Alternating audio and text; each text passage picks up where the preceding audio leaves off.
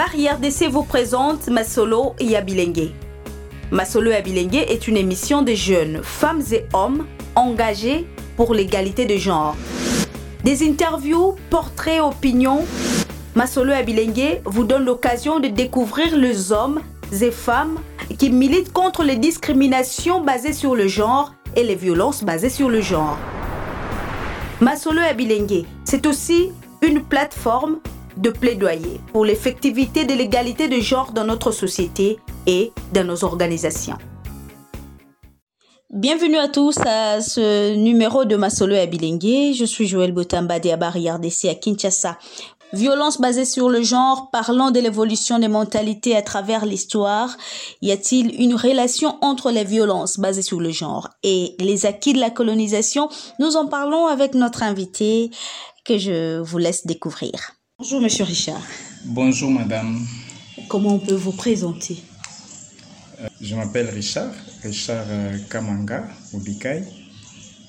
Euh, je suis marié, père de famille, père de cinq enfants, quatre filles, un garçon.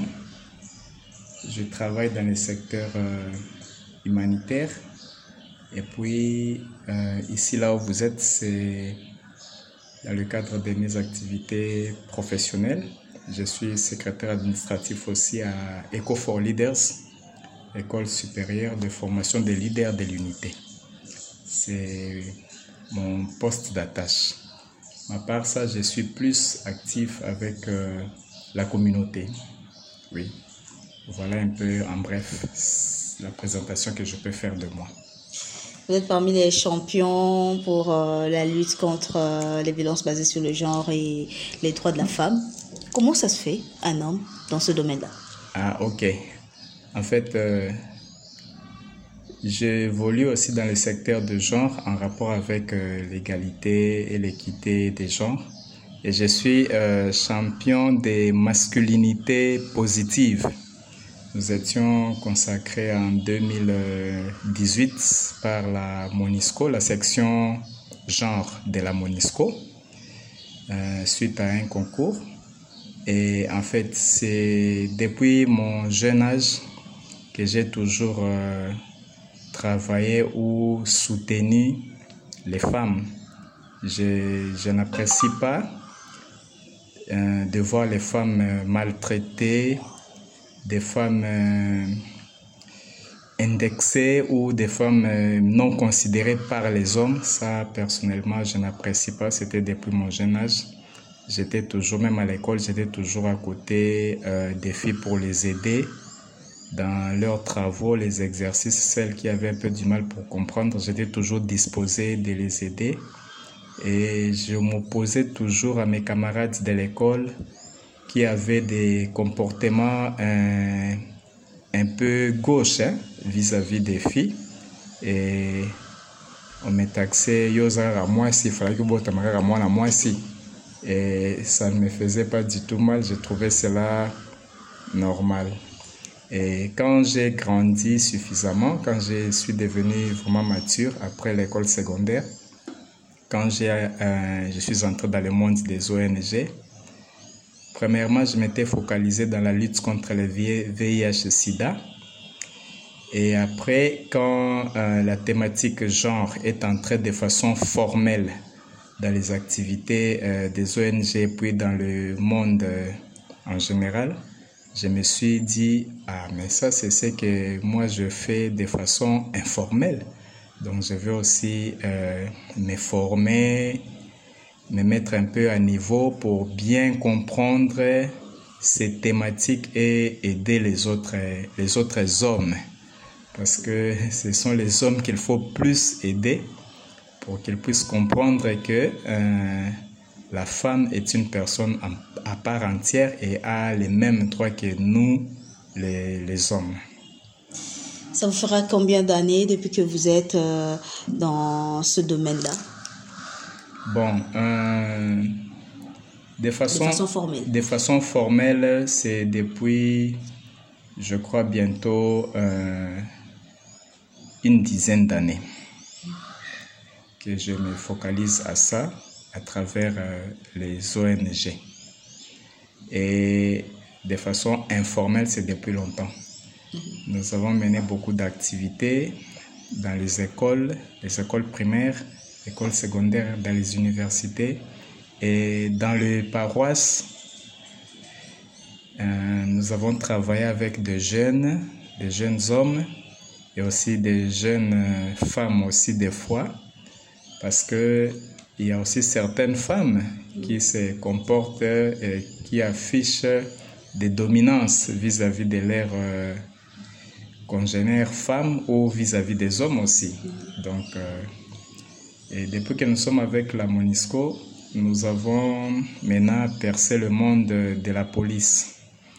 En 2019, nous avons euh, commencé à collaborer avec la police nationale congolaise dans le cadre de sensibilisation sur les masculinités positives.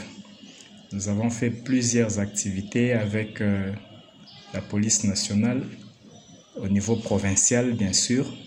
Et aussi, nous allons bientôt, je crois, on va tenter aussi avec euh, le FRDC.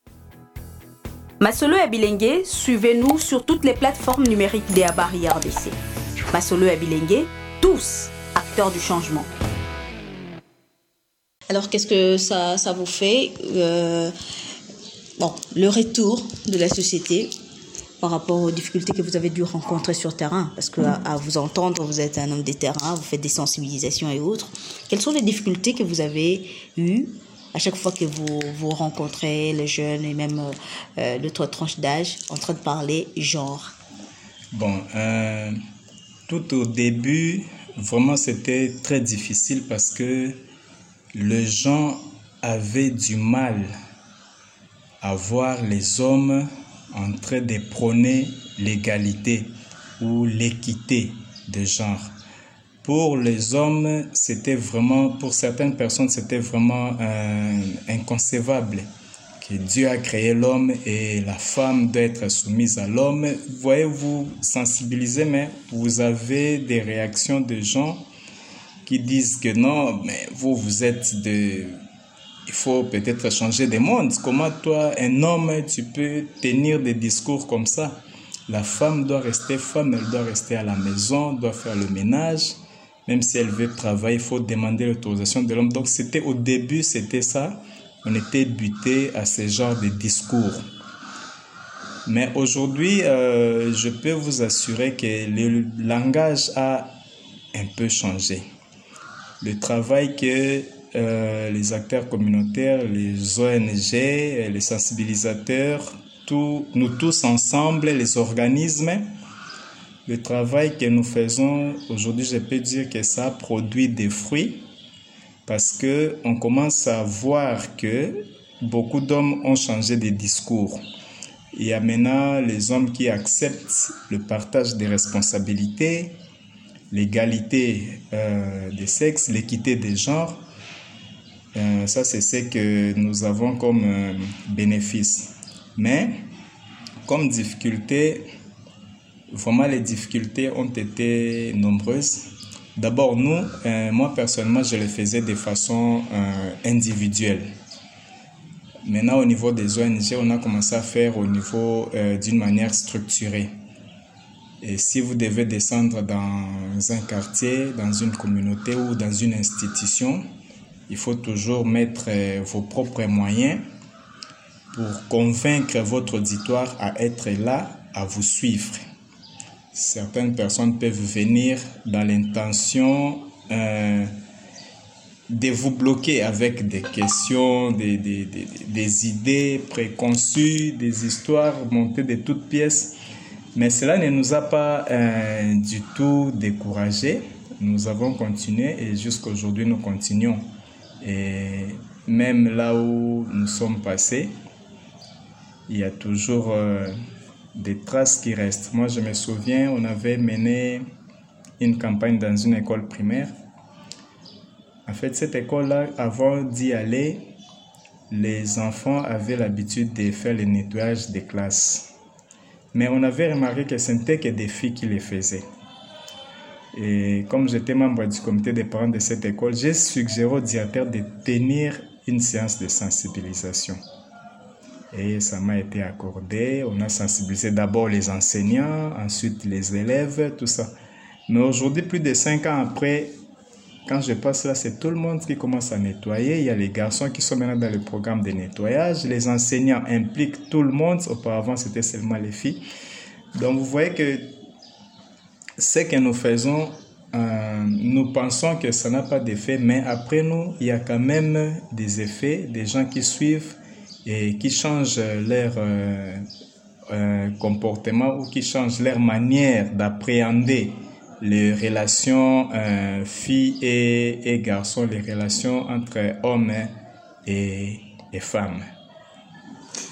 Parlons de votre lecture personnelle sur l'évolution de la lutte contre les violences basées sur le genre en République démocratique du Congo. Croyez-vous qu'il y a encore du chemin à faire? Euh, bon, il y a encore du chemin à faire, surtout si nous voyons la situation qui se passe euh, à l'est du pays, compte tenu de la situation euh, des crises, situation de guerre.